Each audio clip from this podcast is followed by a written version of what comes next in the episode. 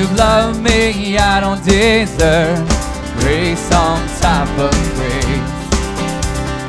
More than I've asked for, more than I'm worth. Grace on top of grace. Oh, and how sweet the sound once lost and now found. Heaven it came down and grace rescued me.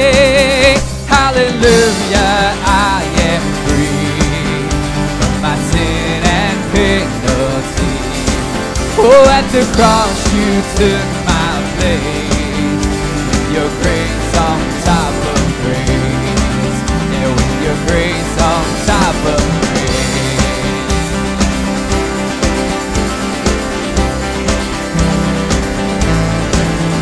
Lord, how you love. Lord, how you love me. I don't deserve grace on top of grace. And more than I've asked for, more than I'm worth. Grace on top of grace. Oh, and how sweet the sound of once lost and now found. Oh, heaven rescued me. Hallelujah, I am free. My sin and penalty. Oh, at the cross you took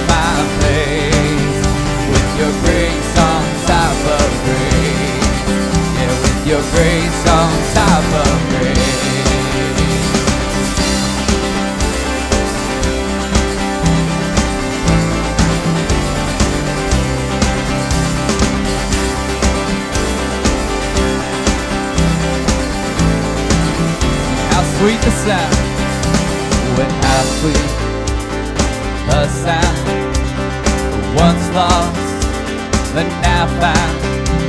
Oh, heaven came down, grace rescued me. Oh, and how sweet the sound, once lost, but now found. Oh, heaven rescued me. Hallelujah, I am free from my sin and penalty. Oh, at the cross you took my place with your grace on top of grace. Oh, with your grace on top of grace. Oh, hallelujah, I am free from my sin and penalty. Oh, at the cross you took my place. With your grace on top of grace. Yeah, with your grace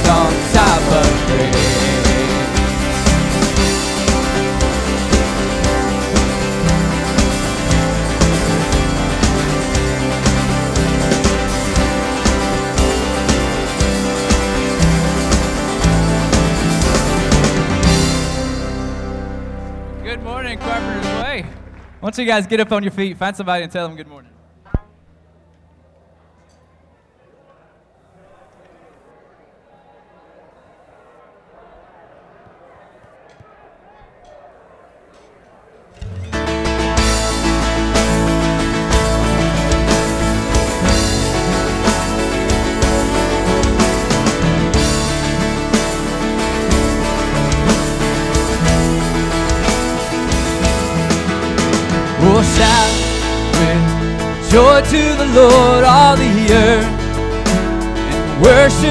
Lord with gladness. Come to Him singing with joy.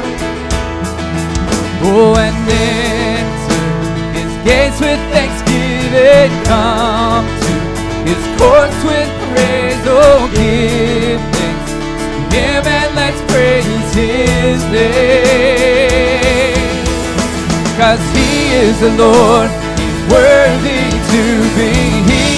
Lord, he's worthy to be. He is the Lord, he's worthy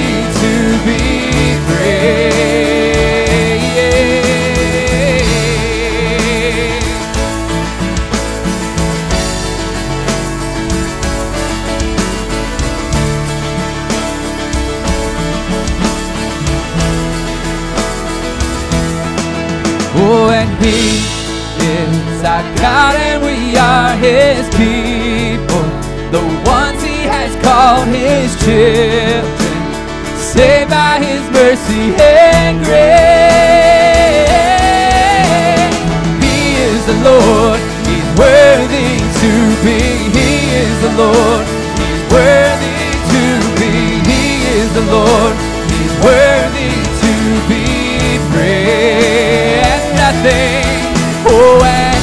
Could take the place of his glory, glory.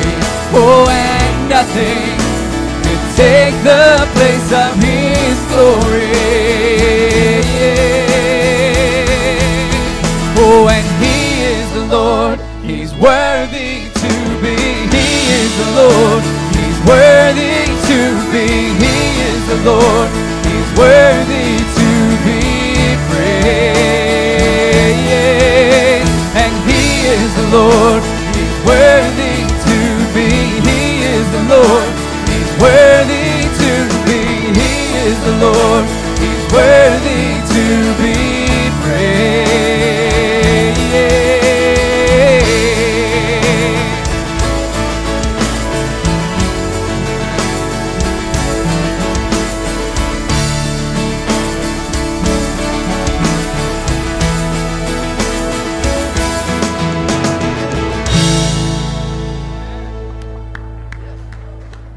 Good morning, everybody. See, some of you complain all the time. You know, you need to start at 9:30. This is what it looks like when we start at 9:30.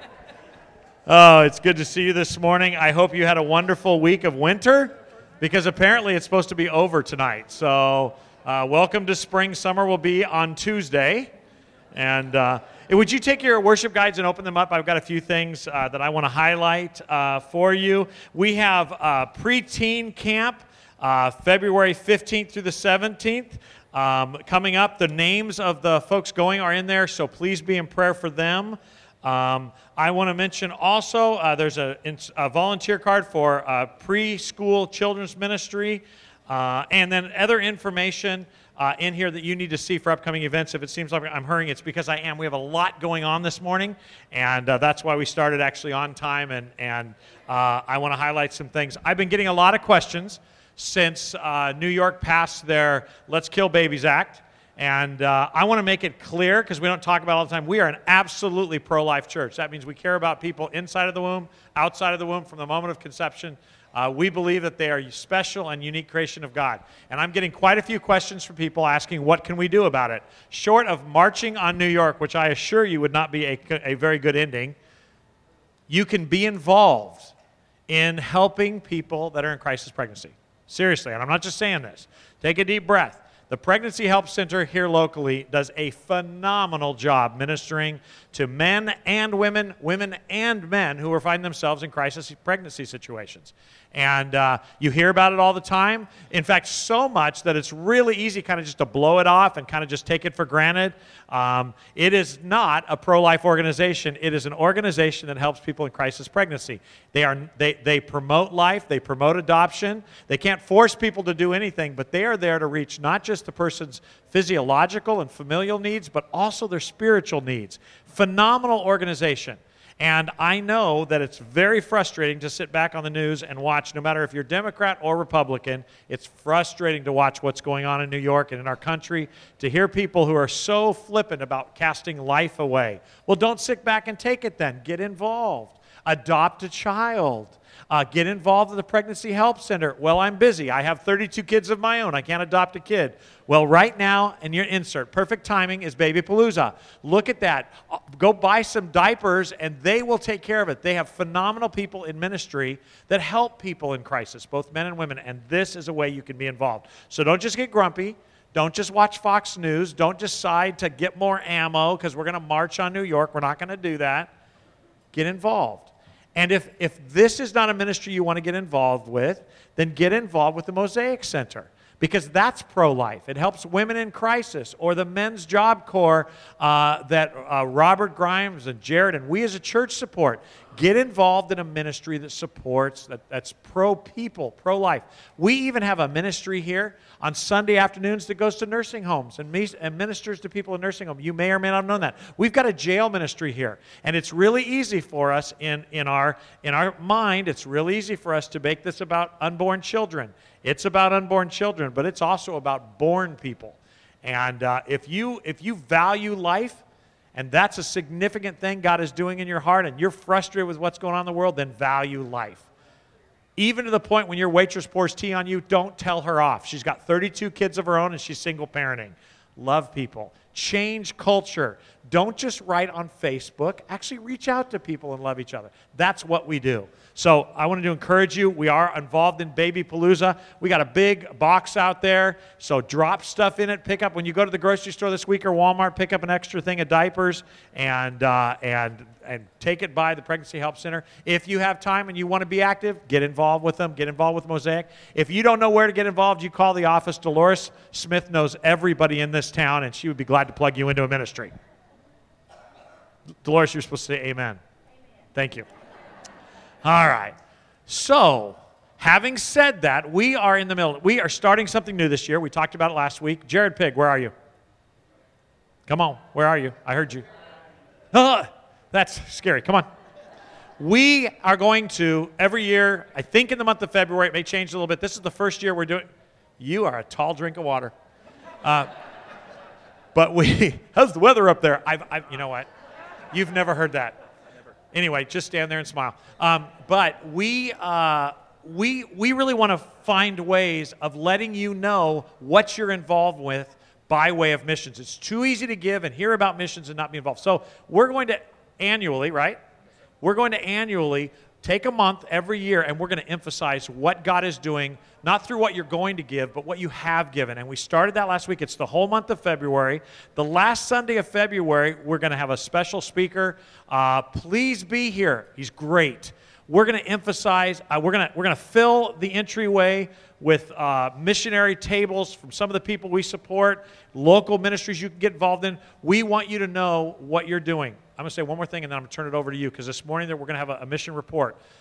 Um, understand that in, a, in many southern churches, predominantly Southern Baptist churches, you have the general budget during the year. You give, we pay bills with that. And then twice a year, especially in Southern Baptist churches, they'll take a love offering, and that love offering goes for missions. We don't do that here.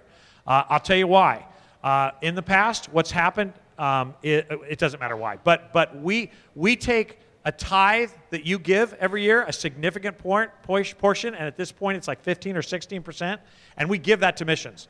16 percent of every dollar you give immediately leaves this facility and goes to serve the Lord somewhere else.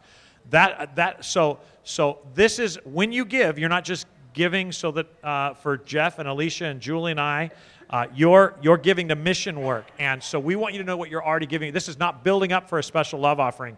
This is what you're already doing. And we're super thankful and we're super excited about that. Jared Pig. So you know that Robert, let me give you some structure things. Robert Grimes is the pastor of missions. He's, he's, he volunteers his times to oversee missions come year in, uh, year in and year out. Uh, then we have a mission investment team that takes about, uh, about $47,000 a year. And they are required, they are given the responsibility of, of, disseminating that to mission groups that they interview, that they watch over. Uh, Jared is the chairman of that team for the next year, right? Uh, this, this is his last year. And so I've asked him to come and introduce uh, the person who's going to share a mission with you this morning. So, Jared, thank you. Jared has worked very, very hard. Can you, can you thank him for his hard work, folks? Well, thank you, guys. Um, you know who I am, not too important. Just remember the tall, goofy guy in the Brazil jersey, the handsome guy in the Brazil jersey, uh, was really adamant about this uh, Mission Sunday. And uh, what, exactly what Mark said, this is really important. Uh, we hope everybody can come, and invite all your friends to that. It's a great way to get with the local ministries here in town, like Mosaic and Godtel and Christian Job Corps. There's going to be a lot of uh, a lot of local ministries here, and we even have one guy that wants to come in from uh, South Texas at a, a Bible Institute that wants to be, be out here. So he's going to be driving eight hours, so please, please uh, come and, and, and partake in that. Um, I want to do two things. One, introduce our special uh, uh, person that's special to me. But if you're on the mission investment team, could you stand up? It's Chastity. Ah, Yvette. Okay, sorry. Um, this is the first time seeing with lights. So this is Chastity Overby. I see Yvette Alberson, uh, Letney Head, and Rex Gray are our other uh, mission investment team. That shows you who, who you can go to and talk to about any questions. And obviously, our uh, uh, uh, missions pastor, uh, Roberto, as I call him, uh, he is, uh, any of us can, you can come and, and, and we should have most of the answers. So feel free to bug us about anything that's on your mind or your heart about that.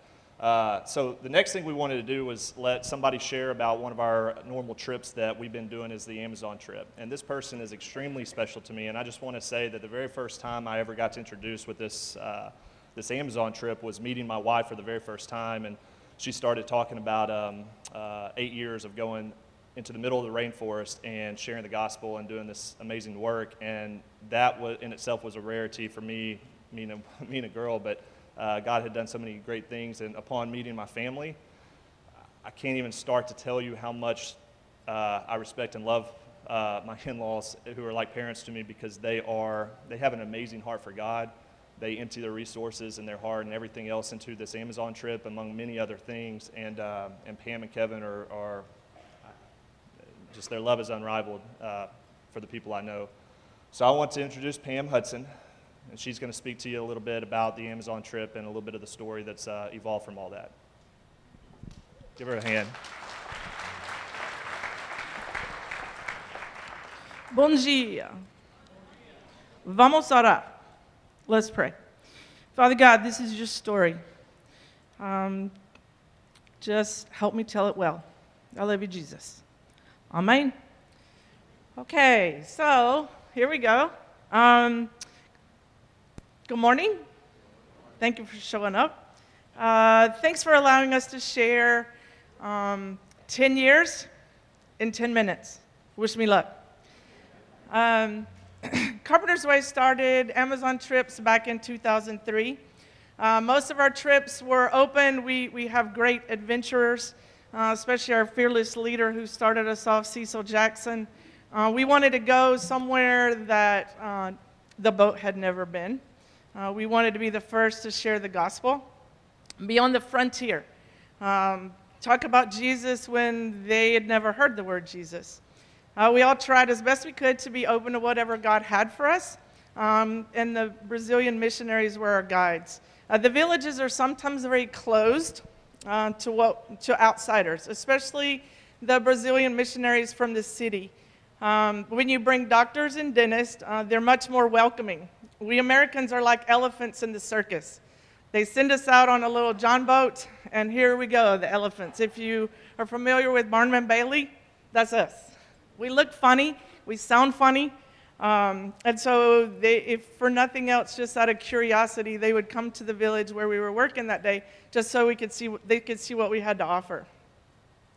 Um, after about five trips of seeing many different parts of the river, in 2009 we had the privilege of meeting um, Pastor Mario and Jaciara Silva and Nara, who's in the audience today.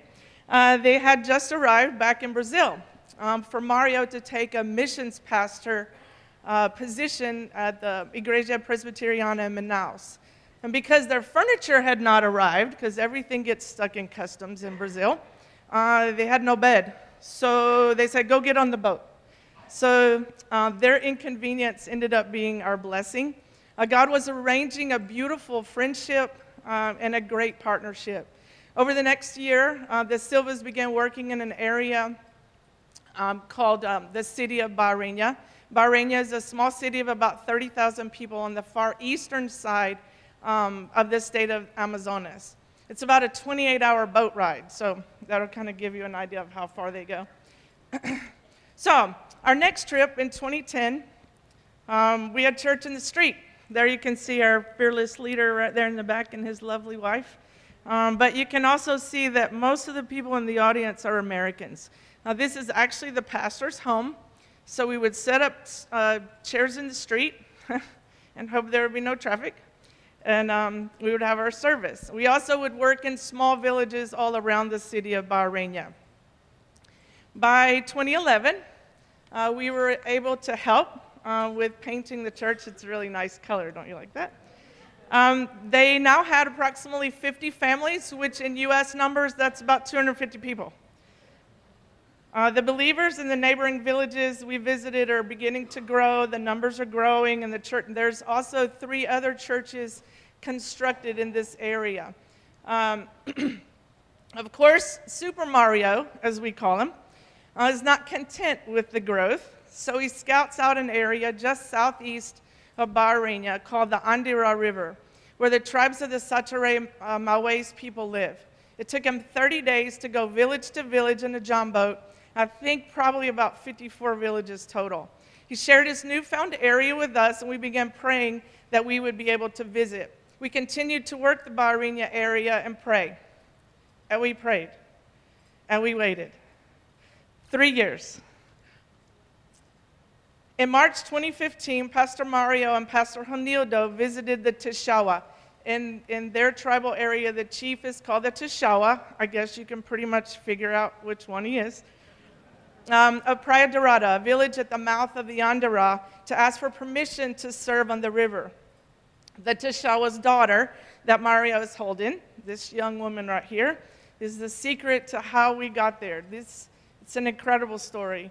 Uh, Yara was four years old and she had not walked. Pastor uh, Mario and his group, they prayed for her as they left the village, um, putting it in God's hands. Within a few days, words uh, word was sent up the river that Yara was walking, walking, amen, and Pastor Mario could bring whoever he wanted to visit because the Tishawa wanted to know more about this God that had healed his daughter. In July 2015, we took our first trip to the Andira River to visit the Sateré Mawais people. The villages were very dark, very oppressed. Um, the people were very distrusting and distant. They would even treat us stranger than we probably looked. Um, we had only one male translator and one female translator. Uh, and if you've ever been in a situation, triple translating is brutal. Sateré-Mawé to Portuguese, Portuguese to English, English to Portuguese, Portuguese to Sateré. You really have to kind of stay on task, and, this, and the story has to be very simple. In women's ministry, uh, one of the matriarchs of the village told the leader, um, I have Tupana in my heart. I don't have room for this Jesus. And the struggle inside us began. Are we bringing confusion to the village? Um, how do we make the message clear? We will only be here a week, and then what happens when we leave? We left Portuguese Bibles and prayed a lot and the relationship began. Pastor Mario's team continued to visit as much as they could. When we returned in 2016, the transformation of the village in only one year, one year, and Portuguese Bibles was amazing. They smiled at us, they welcomed us, um, and they had the cleanest dirt floors you've ever seen. We saw families changed by only God and His Word. They were eager and hungry to hear more. We were able to take Sateré Bibles the next year, uh, and it was like gold, it was like a treasure to them. In the village of Guaranatuba, uh, they showed us where a church uh, used to be, and that was it was a left vacant lot. Um, there were a couple of uh, support poles left, and lots and lots of weeds. They wanted to build a church. God provided funding from the churches in Manaus, Bahreina, and our own neighbor First Baptist Church, Newton, Texas and the construction began. And this is the church that we dedicated last July. On our trip in July 2017, God arranged for us to be in Guaranatuba at exactly the same time that Tishawas from all the villages of three neighboring rivers were having their annual conference. They participated in our men's ministry meeting, and before we left the area, Pastor Mario and his team were given a formal letter from the Tishawa of all the Tishawas, an open invitation to visit all of the villages on all three rivers.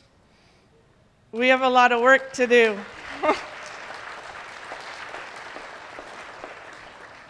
In four years, God has provided miracles and blessings for all of us to see and experience, too many for just 10 minutes. He transforms small, dark villages into places where love and hope is demonstrated his fingerprints are visible every time we, sit, we visit our family on the Andira. We have visited about, I hate to say, but only about 10 villages.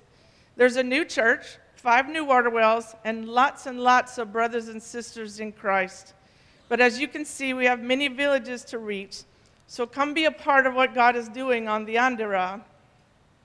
Join us July 26th through August the 4th for our next adventure.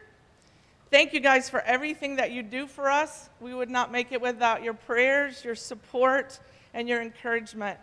But come see what it's all about because this is just a little piece of the pie. Um, you guys are amazing, and I have these if you want one. Thank you, guys.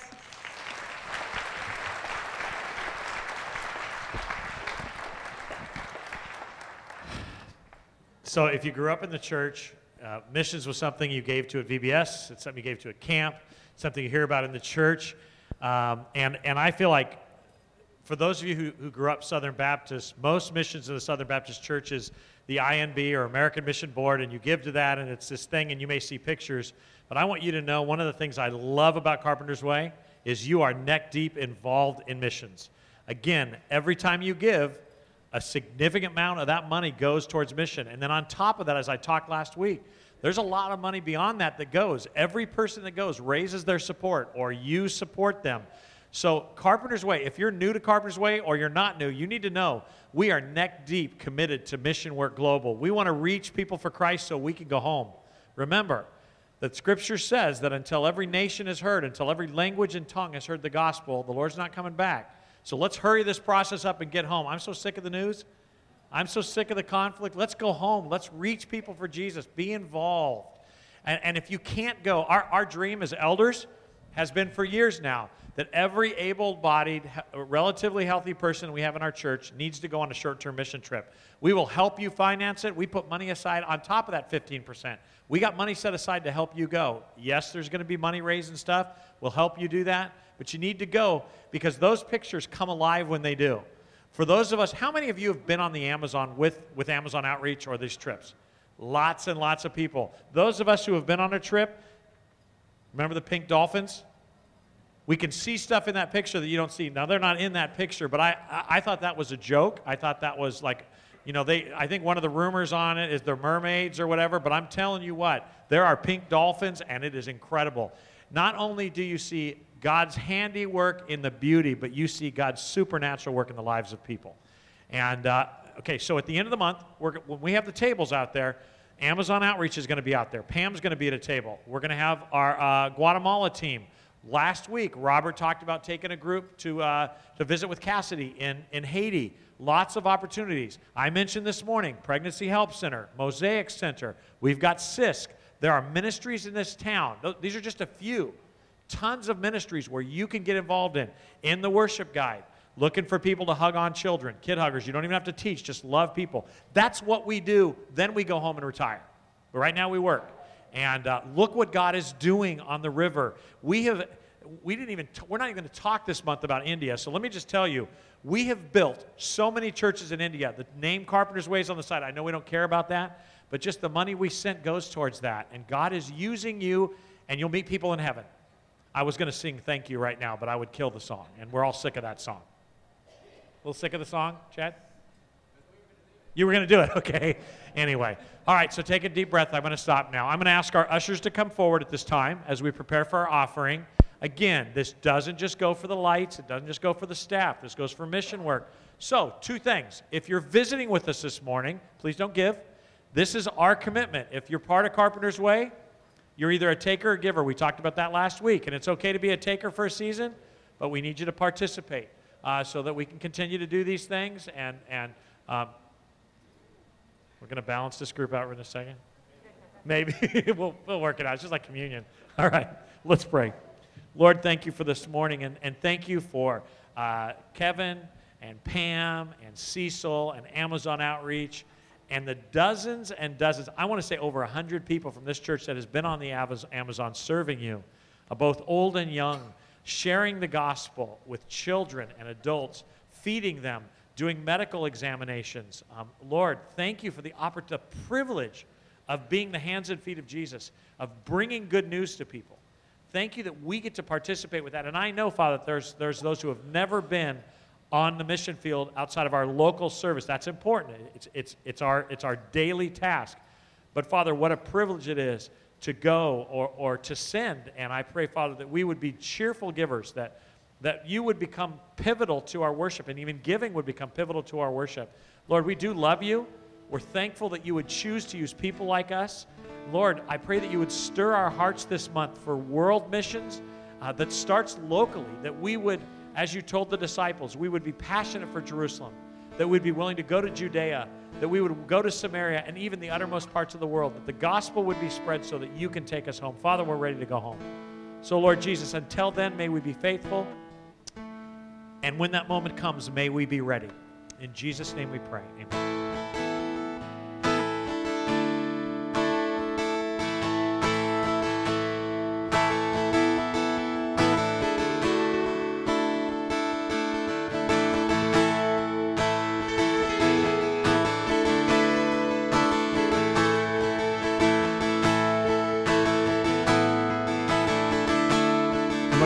Worship with us, you're more than welcome.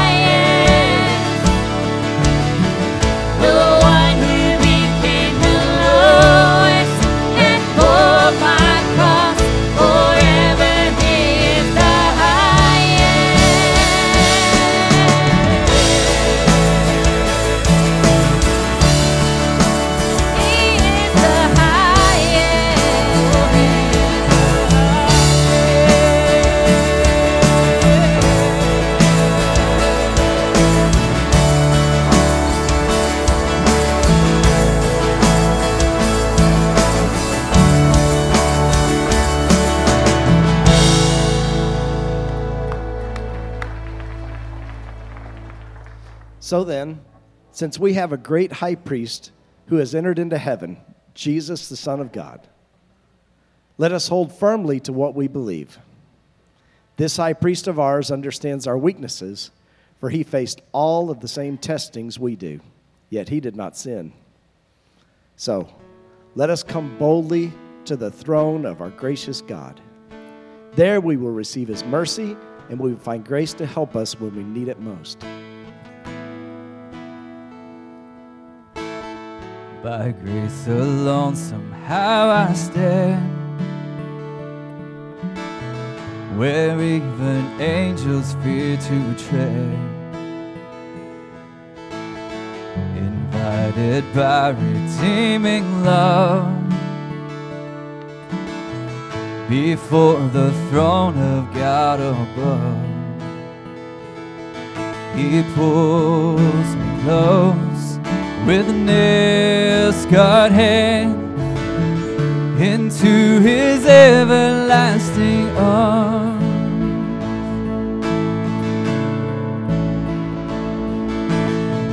When condemnation grips my heart and Satan tempts me to despair. I hear the voice that scatters fear. The great I am, the Lord is here.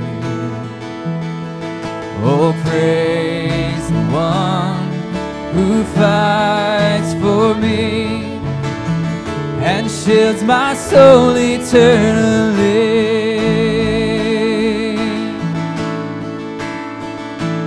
Oh, and boldly I approach your throne.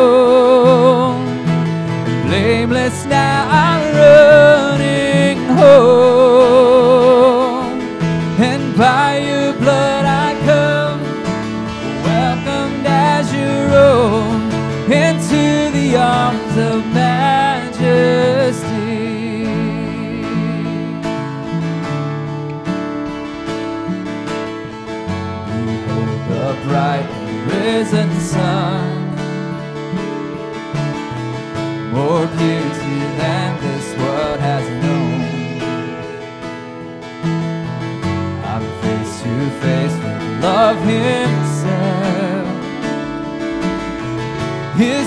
Perfect, spotless righteousness.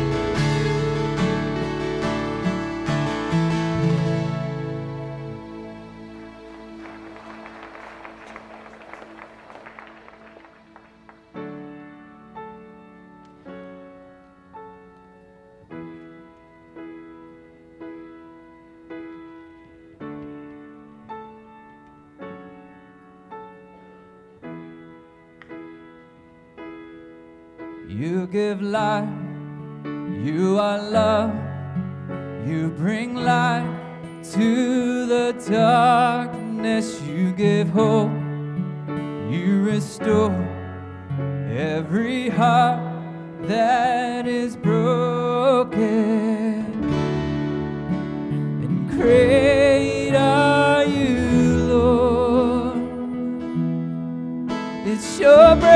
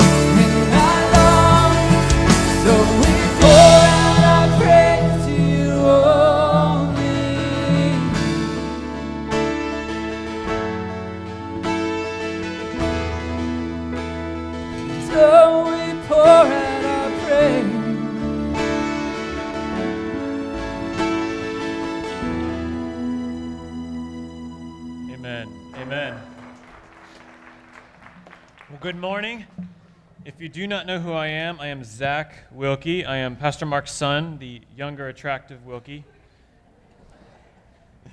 All right, like three of you laughed, so I know what that means.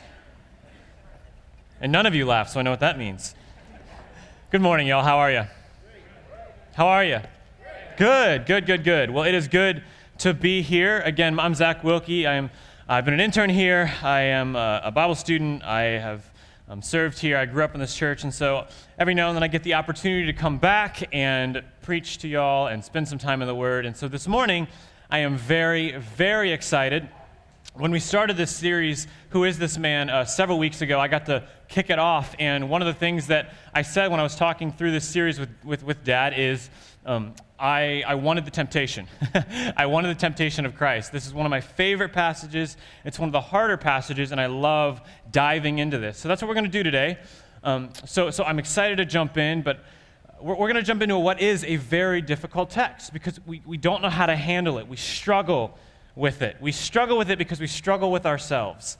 And so we're going to dive in. And so I, I ask that you lean in your chairs this morning, you lean forward, you, you stick with me. Um, it's going to be an amazing time, I know, but, but it, it, it calls for us to kind of put our own uh, self image aside and dive into who Jesus is. And note, this is coming from the perspective of a young 23 year old, 23 year old Bible student. And so th- th- there are going to be ways, this, this is just the beginning of a conversation. We need each other to truly understand this. Well, this isn't just my perspective on this, this is the word. So, so what we're beginning here is a conversation on the humanity of Jesus. And so as we begin into this, just, just take this, that this is just from, from my perspective. What we're beginning here is hopefully a discussion that will continue into your Bible study groups today and continue on forward for the rest of your lives, hopefully.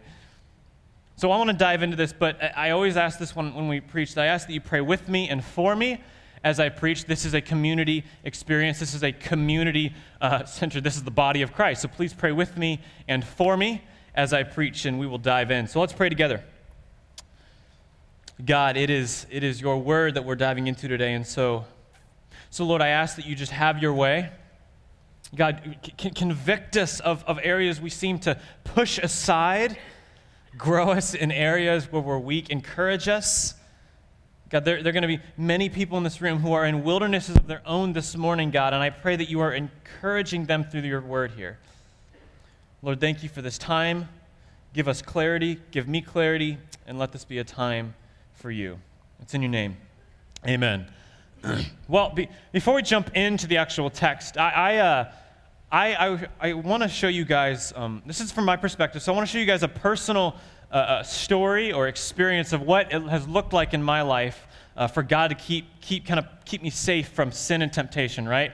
I actually have actual footage of what this looks like. I, I, I stumbled on this video a little a while back, and I was like, man, this is what it looks like for God to protect me from sin. So check this out. Thank you.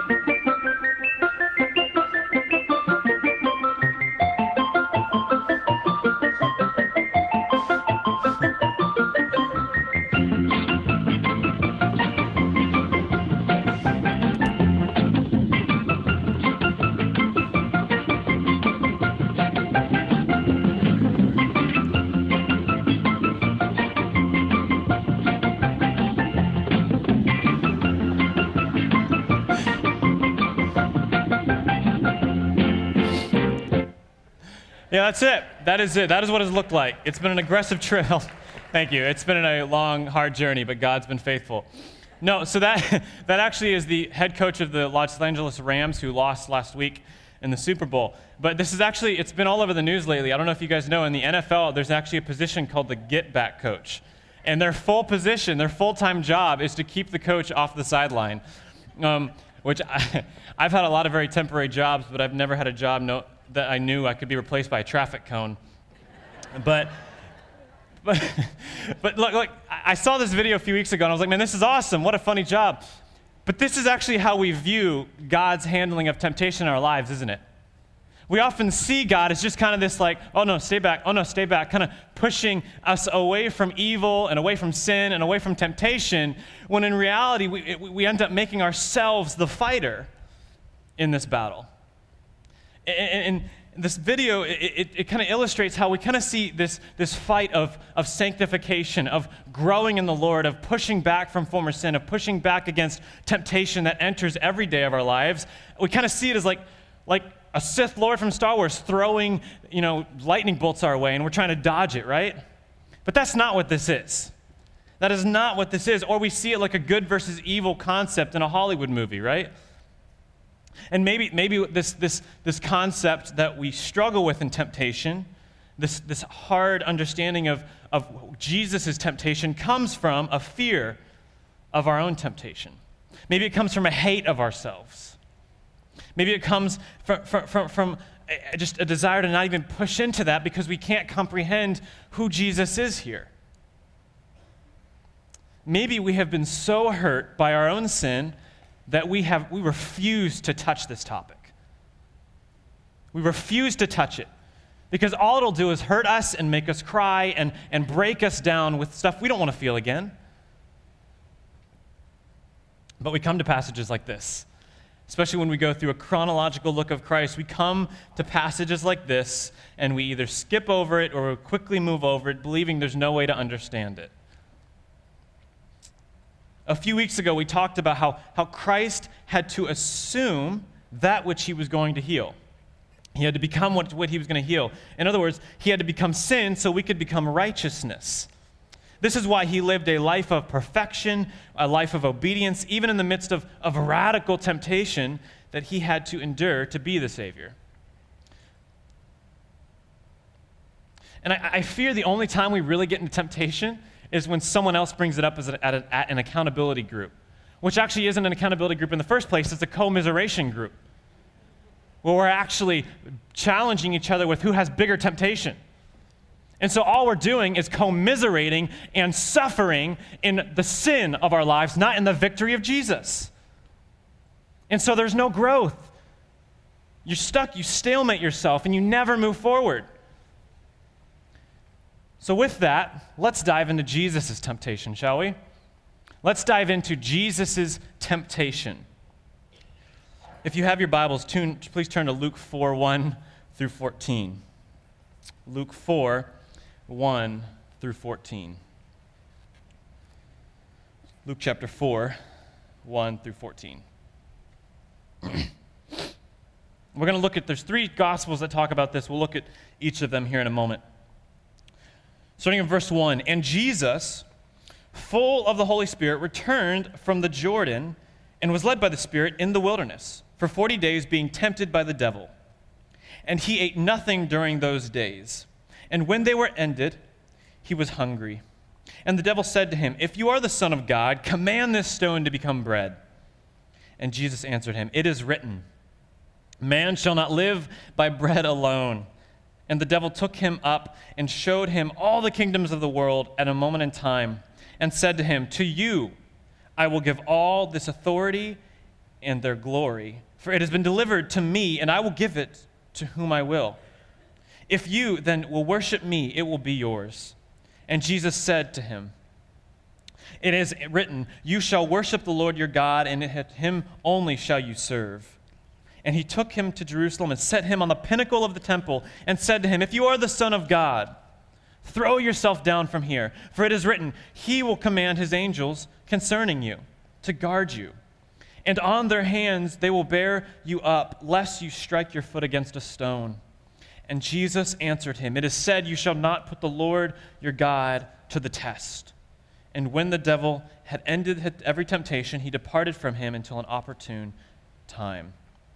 Please jump over to Matthew 4 for me. Matthew 4. We'll look at that now here. This is where we'll spend most of our time this morning. Matthew 4. We have another account, just slightly different here, different in order, but, but same story, different gospel writer. Matthew 4 1. Then Jesus was led up by the Spirit into the wilderness to be tempted by the devil. And after fasting 40 days and 40 nights, he was hungry, as you would be. And the tempter came and said to him, If you are the Son of God, command these stones to become loaves of bread. But he answered, It is written, Man shall not live by bread alone, but by every word that comes from the mouth of God.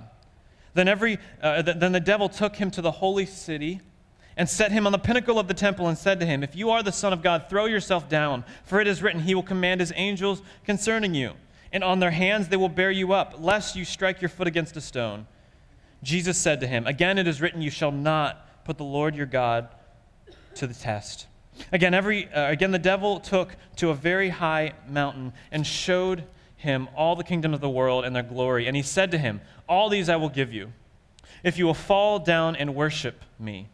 And then Jesus said to him, Be gone, Satan, for it is written, You shall worship the Lord your God, and him only shall you serve. Then the devil left him, and behold, angels came and were ministering to him.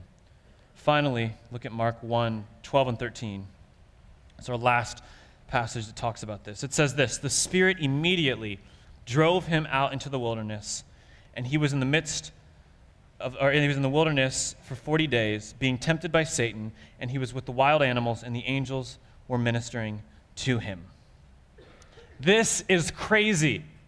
This is crazy. Look, we have we've talked about the perfect man, Jesus Christ, the perfect God, Jesus Christ, merged into one entity, holy God, holy man, fully both, tempted by the enemy Satan, just as we are. And, and, and, and this is hard for us because we approach this text and it is very easy to accept a God who is different from us.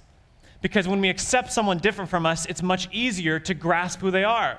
But to accept a God that has to experience and is similar to us is far harder because we then see ourselves in that God.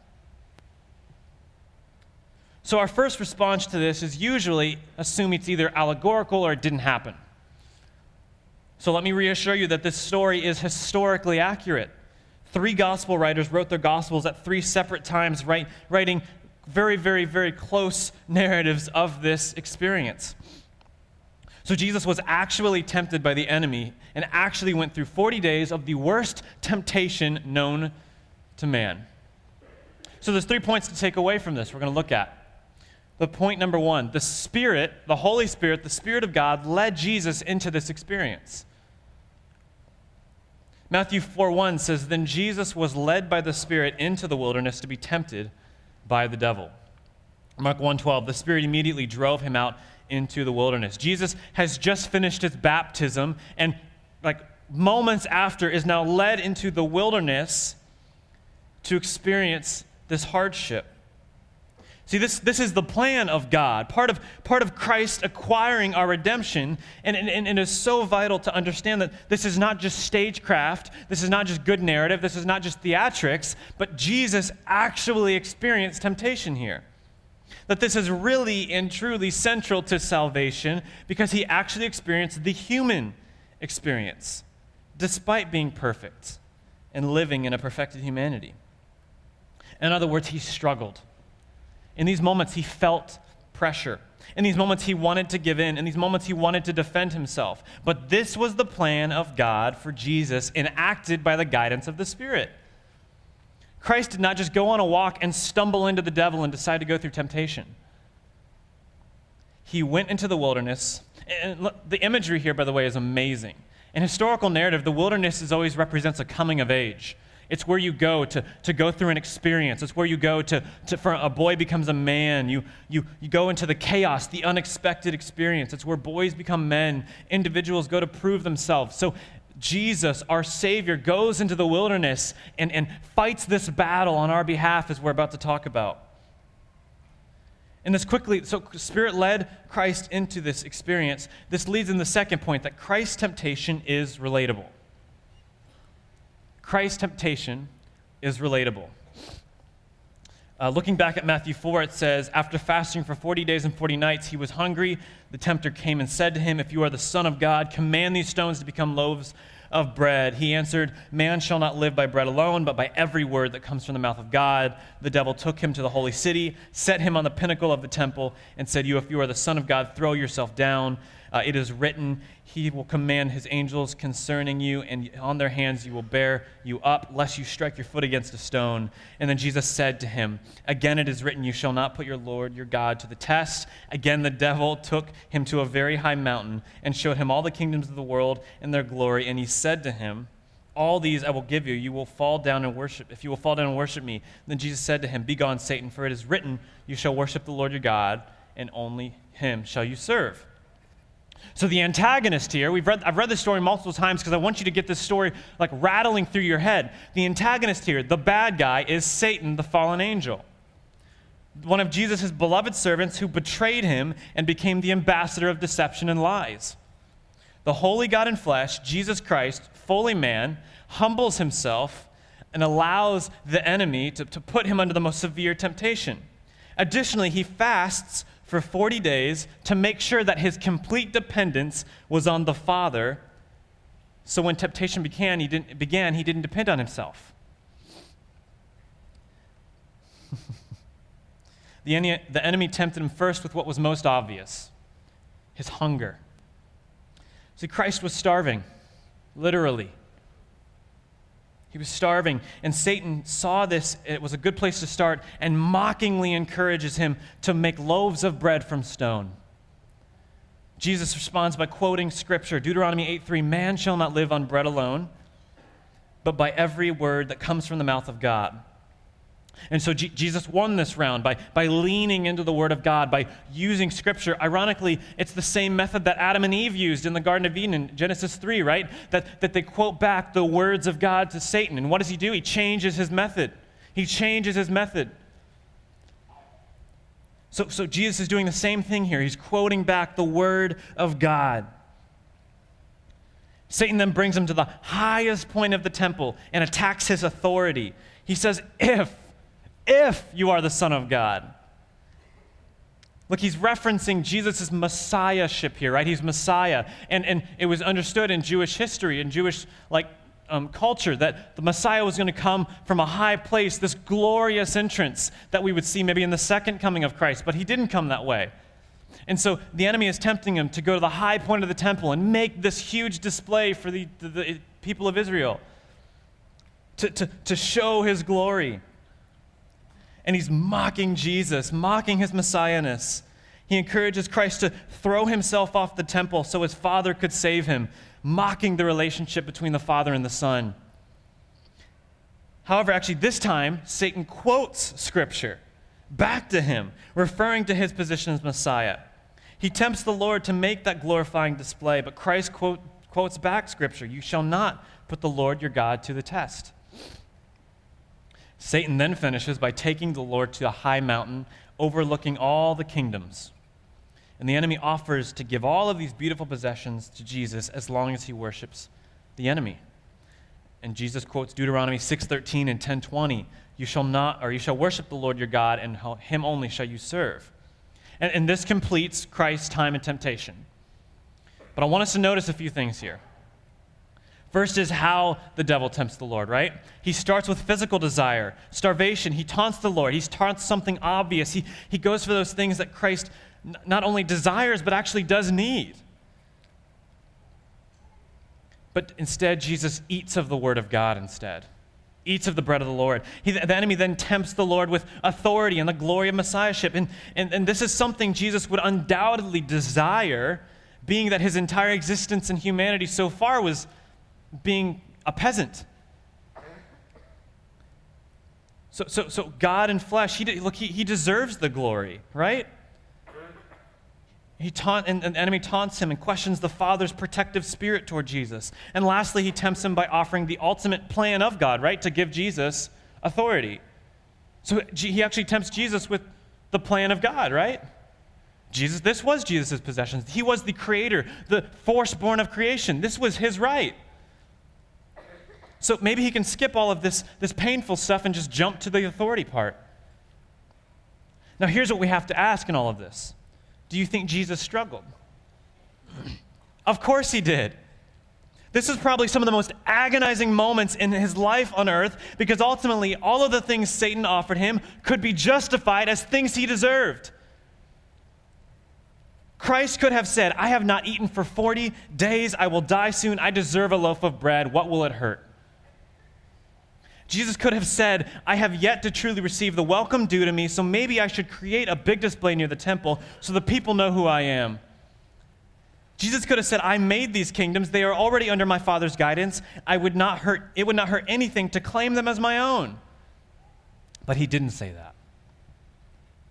Rather, he remembered the Father had a plan, no matter what the cost was, even if it meant death to himself. See, this temptation was radical. In, in his real humanity, he felt the pull. He felt the desire that Christ was actually tempted, and he had to be. See, we have salvation because, because Christ remained faithful in the midst of real temptation. We talk about the cross, but we don't talk about this. We have salvation because Christ lived a life of perfection and achieved what is now afforded to us through his obedience. Romans 1 1 through 5 says this Paul, a servant of Christ Jesus, called to be an apostle, set apart for the gospel of God. He really liked himself, you could tell. I'm just kidding.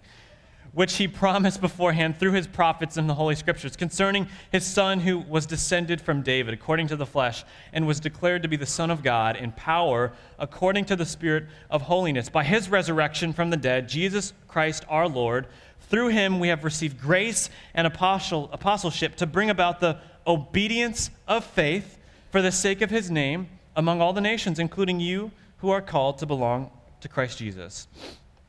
Look, Christ lived an obedient lifestyle so we could receive the obedience of faith. His obedience is your obedience because you have the Spirit of God. You are imputed, afforded, given that obedience of Christ. Now we, now, we wrestle with this because we love to see Christ as God, but we can't fathom his humanity except when we read about the cross. I have heard many say that, that, that because Christ is God, this temptation perhaps wasn't the full effect of temptation.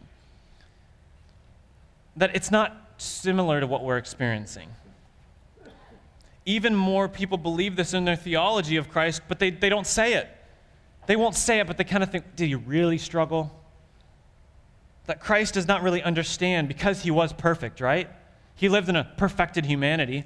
But I've got one question if Christ actually felt and endured the real pain and agony of the cross, a topic we love to talk about, why would he have not felt in the real temptation? Why? Hebrews 4, we just read it. Since we then we have a great high priest who has passed through the heavens, Jesus the Son of God. Let us hold fast our confession, for we do not have a high priest who is unable to sympathize with our weakness, but one who in every respect has been tempted as we are, yet without sin. One of my favorite uh, pastors to, to read from is a guy from the like 40s in World War II. His name is Helmut Thielicke. It took me two years of Bible school to learn how to say that. Helmut Thielicke. He, he, he was a pastor in Germany. He was a German teacher and pastor, and for some reason, he was given special privilege to live in Germany during the Nazi regime and continue teaching by the grace of God, he was allowed to continue teaching. And so his, his contemporary, Bonhoeffer, was, was killed, right? But he was allowed to teach.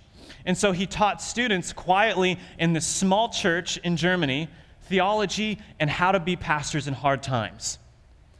He taught against the Nazi regime, he taught against everything that the government was doing, but he taught the Word of God. And he wrote letters to his students. And one of these, these letters is now a book called on the, on the temptation of Christ called Between God and Satan. And there's a few things I want to quote here. He says this in an amazing, amazing quote about this experience of Christ. In these four little words, Thy will be done. Therefore, I say exactly what the Savior says in the desert. When he says, I live by the word of God, I live by his promise, no matter how that promise may be fulfilled, whether the stones become bread or whether they remain stones and whether or not help unexpectedly arrives in the time of need. See, what he's saying is Christ denied himself and perfected the human experience in the midst of temptation by saying, even if God doesn't deliver me, I'm going to stay faithful. He's fulfilling the, the same act of Shadrach, Meshach, and Abednego. Even if my God does not save me from this furnace, I will stay faithful and eat of the word of God.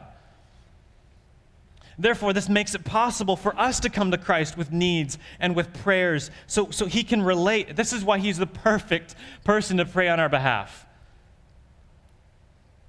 This leads actually into the third point that Christ, now Christ's temptation is relatable, but Christ's temptation is also unrelatable. Christ's temptation is unrelatable.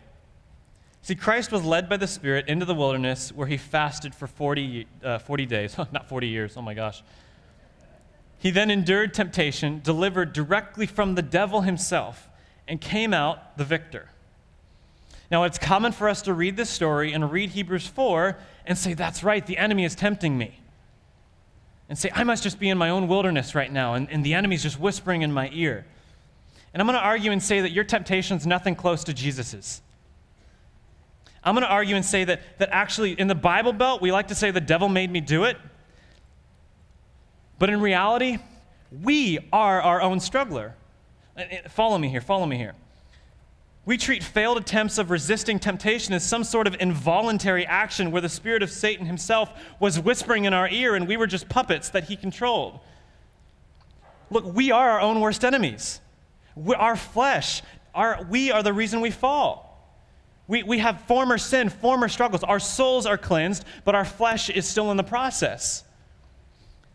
Paul recognizes this in Romans 7. He says, For I do not understand my own actions, for I do not do what I want, but I do the very thing I hate. Now, if I do what I do not want, I agree with the law. That is good. So now it is no longer I who do it, but sin that dwells within me. For I know that nothing good dwells in me, that is, in my flesh. For I have the desire to do what is right, but not the ability to carry it out. For I do not do the good I want, but the evil I do not want is what I keep on doing. Now, if I do what I do not want, it is no longer I who do it, but the sin that dwells within me.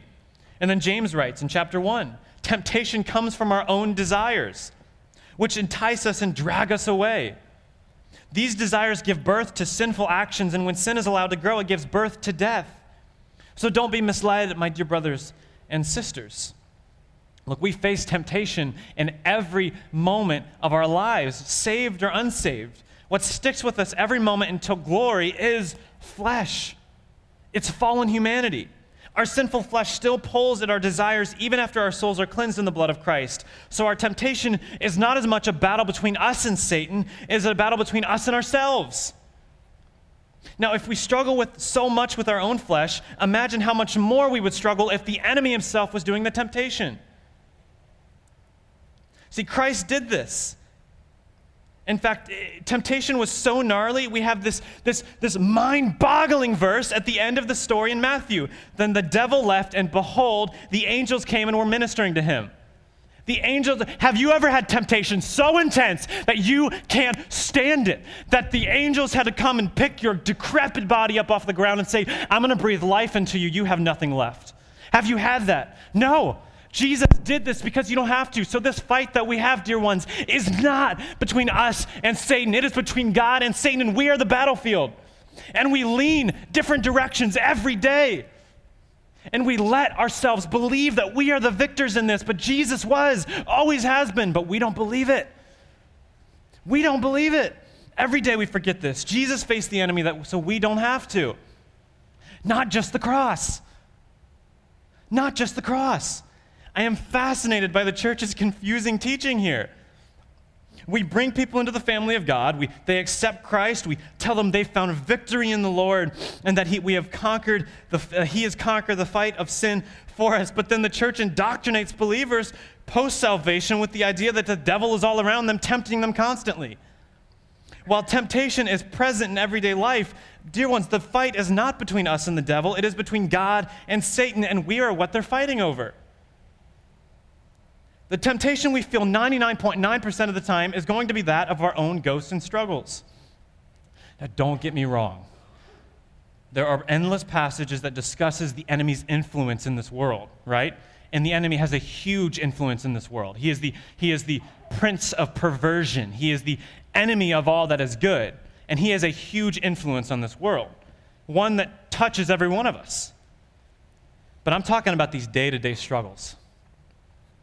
I'm talking about these, these day-to-day temptations that, that, that we are the ones that make ourselves, that, that allow ourselves to fall into sin. And I believe it is so destructive for our spiritual growth to not accept the fact that we actually have to depend on Jesus because we can't do it on our own. By simply writing sinful behavior off as the devil's influence, we are neglecting to trust in Jesus. Dear ones, when Jesus approached the enemy in the wilderness, he was going to war. He was going to war. The battlefield was us, and he walked away victorious, having conquered the prince of perversion for us, so we can put our focus on conquering our own sinfulness in the process of sanctification. Jesus agonized in the human experience, conquering something none of us could do. And so we arrive at th- these famous verses like 1 Corinthians 10 13 No temptation has overtaken you that is not common to man. God is faithful, and he will not let you be tempted beyond your ability, but with the temptation, he will also provide the way of escape, that you may be able to endure it. Now, let me clarify this does not say you're going to get temptation that you can always handle. This means that there's always going to be the Savior, there's always going to be Jesus. Right? If you are reading verses like this and saying, okay, I can actually handle this, you're going to lose every time. If you decided to stop watching pornography on the internet and you say, oh, this verse tells me I can do it, you're going to lose. You've got to fill your life with Jesus. That is what this is saying. There's always an out, and He declared victory over the sin that we struggle with. But it's not about victory in our own lives. I am spitting like there's no tomorrow. See, dear ones, this story is pivotal, pivotal to Christ because after salvation, the story where we find ourselves in war, the war we call sanctification, our general is God, our weapon is the Word, and our victory is Christ. This war is not between us and the devil, it is between us and our flesh. But I fear we do not treat our spiritual lives with the urgency the, the war should be treated with. I believe that, that this battle uh, is simply supplemental to our life. When in reality, fight, we, we, we have fighting hard to grow forward in Christ, but not let our own messiness slow us down. Thielicke, that pastor, says this in, in one of his books Thus then, we fear solitude and death, because there we are faced with the hour when we are alone with our guilt and are called upon to pass judgment on ourselves. And therefore, death and solitude can only be borne without illusions if the grace of God supports our life, and He is our Savior who has trodden death and hell and all their powers beneath His feet. Only then can we go into the wilderness. Only then can we confront ourselves as the Son of God does here, by letting the Word fight for us and not our flesh and blood, and that means, in the last resort, by letting God fight for us because we may have him for our friend and be at peace with him. Death, where is thy sting? God is here, Christ is here. Each day we approach the wilderness. The enemy before us is not Satan, it's the remnants of our sin. However, as Thielicke states, states, the only reason we can tread into the wilderness is because Christ already did. Therefore, this story, this temptation is vital because it shows us how and why we can go forth in each day of this shadowland of eternity, the, the, the in between what we're in, the now but not yet, where our souls are saved and our flesh is not, that we can move forward because Christ's victory in temptation, in real, true temptation. So, right now in life, many of you are in the desert. Probably all of you. You're in the wilderness. You are in a place where you are exhausted, stressed, overwhelmed, anxious, depressed, scared, angry, or in pain. You feel the pull of former sin, of current sin, constantly approaching you in the wilderness of life, and, and, and you, you feel like you have nothing to offer in terms of strength and will. You, you have nowhere to go. You have no indication there is an oasis anywhere near you in this wilderness. The only option you have in front of you seems to be backsliding. And, and if you hear anything from this text today, hear this that, that when it seems like you can't go forward, you can't go backward, you can't go left or right, the only way to look is up. The only way to look is up. You are in the wilderness of life right now because, because Christ was first. You are surrounded by the Father's love, Christ's obedience, and the Spirit's guidance. And your soul is untouchable. Your spirit is that of God's. Your flesh is being redeemed. You may feel like the wilderness of your life is uncharted and unknown terria and territory everywhere you look, but the point is, Christ treaded there first, but you are never in a place that God hasn't been or currently is. You are never outside of his love. You are never outside of his protection. The pains of exhaustion and the weaknesses are temporary. The victory of faithfulness and love is eternal. The fear of solitude and loneliness are conditional, and the unity with Christ is permanent. It's permanent. Your fight is already won. Stop fighting. Stop. This is it. Your, your job is to trust that Christ has won it and let his victory rule in your life. We act like this process is still happening, like the Jesus is still fight, like still trying to win the battle. When he's won, the only fight happening now is us working our butts off to get to glory.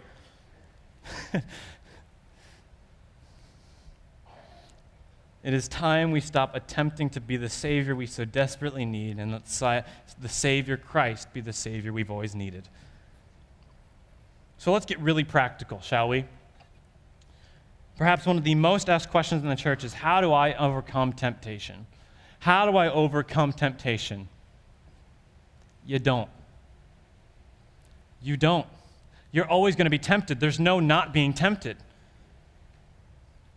You stop trying to overcome temptation and you press into the Word of God. You press into the victory of Christ.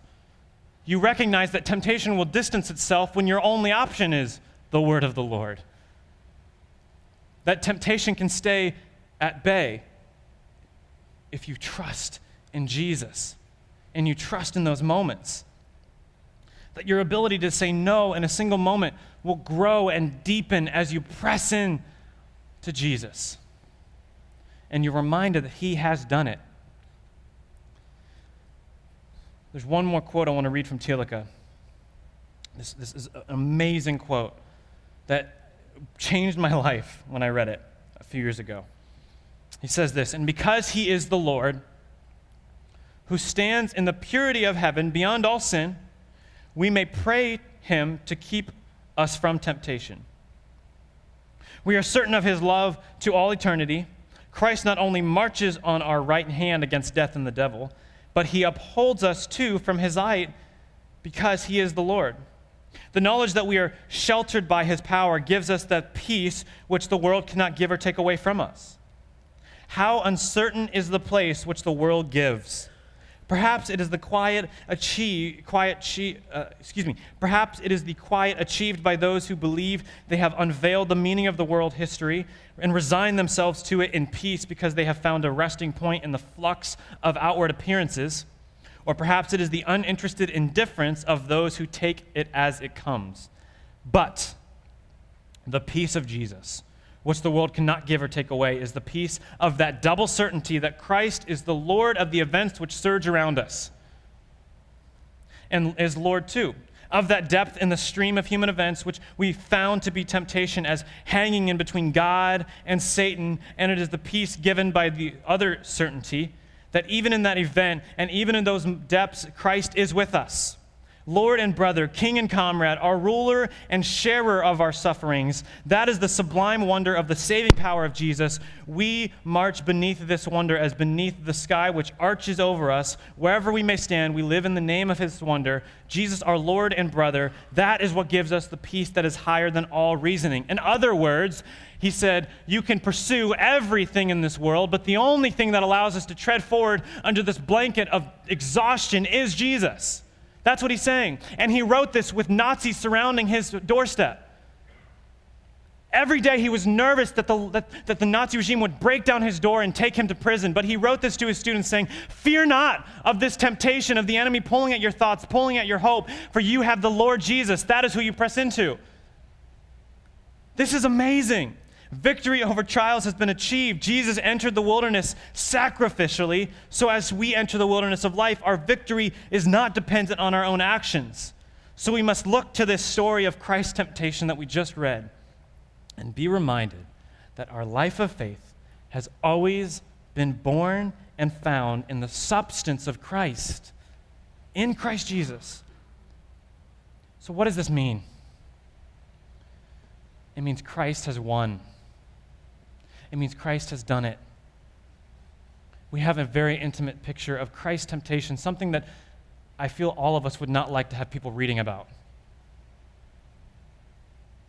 But Christ's temptation is seen right here for one reason, so we can look at it and say, man, Jesus did it. Gosh, I'm so glad I, I didn't have to do that. So, in those moments,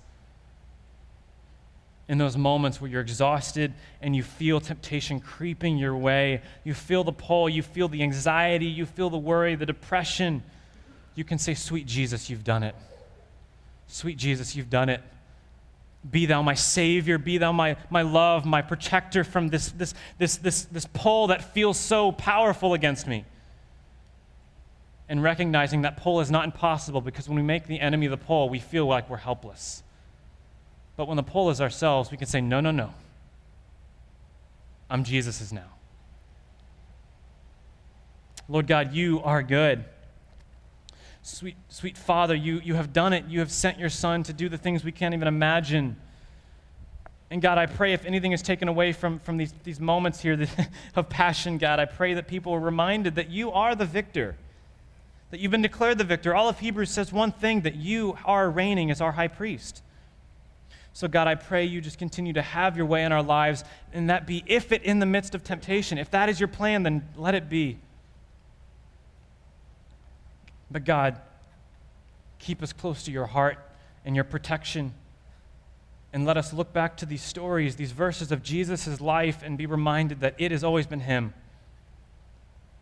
Let spiritual formation not become a thing of daily practices, but a thing of daily living. God, we love you and we thank you. It's in your name. Amen. You need a little more passion, son. Um, Kevin Hudson, will you come join me? Uh, before Kevin gets up here, you know, um, this explains why Hebrews says that we should cast off the sin that so easily entangles us. And we do that by doing what Larry Brevard tells us all the time by fixing our eyes on Jesus. And I appreciated what you said because I do focus on my sin. I do focus on my struggle. Oh, I'm going to blow it here if I'm not careful. And what you're telling me is who is this man? He's not just the victor in death, it's not just from hell. He's my victor over daily temptation. And if I stop looking at my sin and I start looking at Jesus, I claim the victory. Remember that old hymn we used to sing? A victory in Jesus? It's all about heaven and hell. Maybe it's also about how we live too. Thanks, Zach. That's a tough passage. You did great. Uh, Kevin is the chairman of our elder board, and uh, I'm going to turn it over to him. So my name's Kevin Hudson. For those uh, who don't know me, maybe visiting, I've already heard from my better half this morning. But um, as the chairman of the Elder Council, I have a uh, presentation to make this morning, and I would like to uh, read that for you. This is a certificate of license for Zachary Samuel Wilkie, a minister of the gospel. And it's signed by all the elders of this church. And we would like to present that to Zach this morning. And um, this will allow him some um, processes of being able to perform some services, but he's still uh, ongoing in his continued um, work toward completion. But I would like to, as a church, for us to uh, pray a blessing over Zach this morning. And uh, for those of you who are reading with us in Numbers, you read this this morning. So I'd like for you to uh, bow with me as we pray this blessing over Zach. May the Lord bless you and protect you. May the Lord smile on you and be gracious to you. May the Lord show you his favor and give you his peace. Amen. One more thing Zach will not be preaching much here anymore because he accepted a position at Fellowship Church in Dallas this last week. So, you're fired. Bible study is going to start in about five minutes.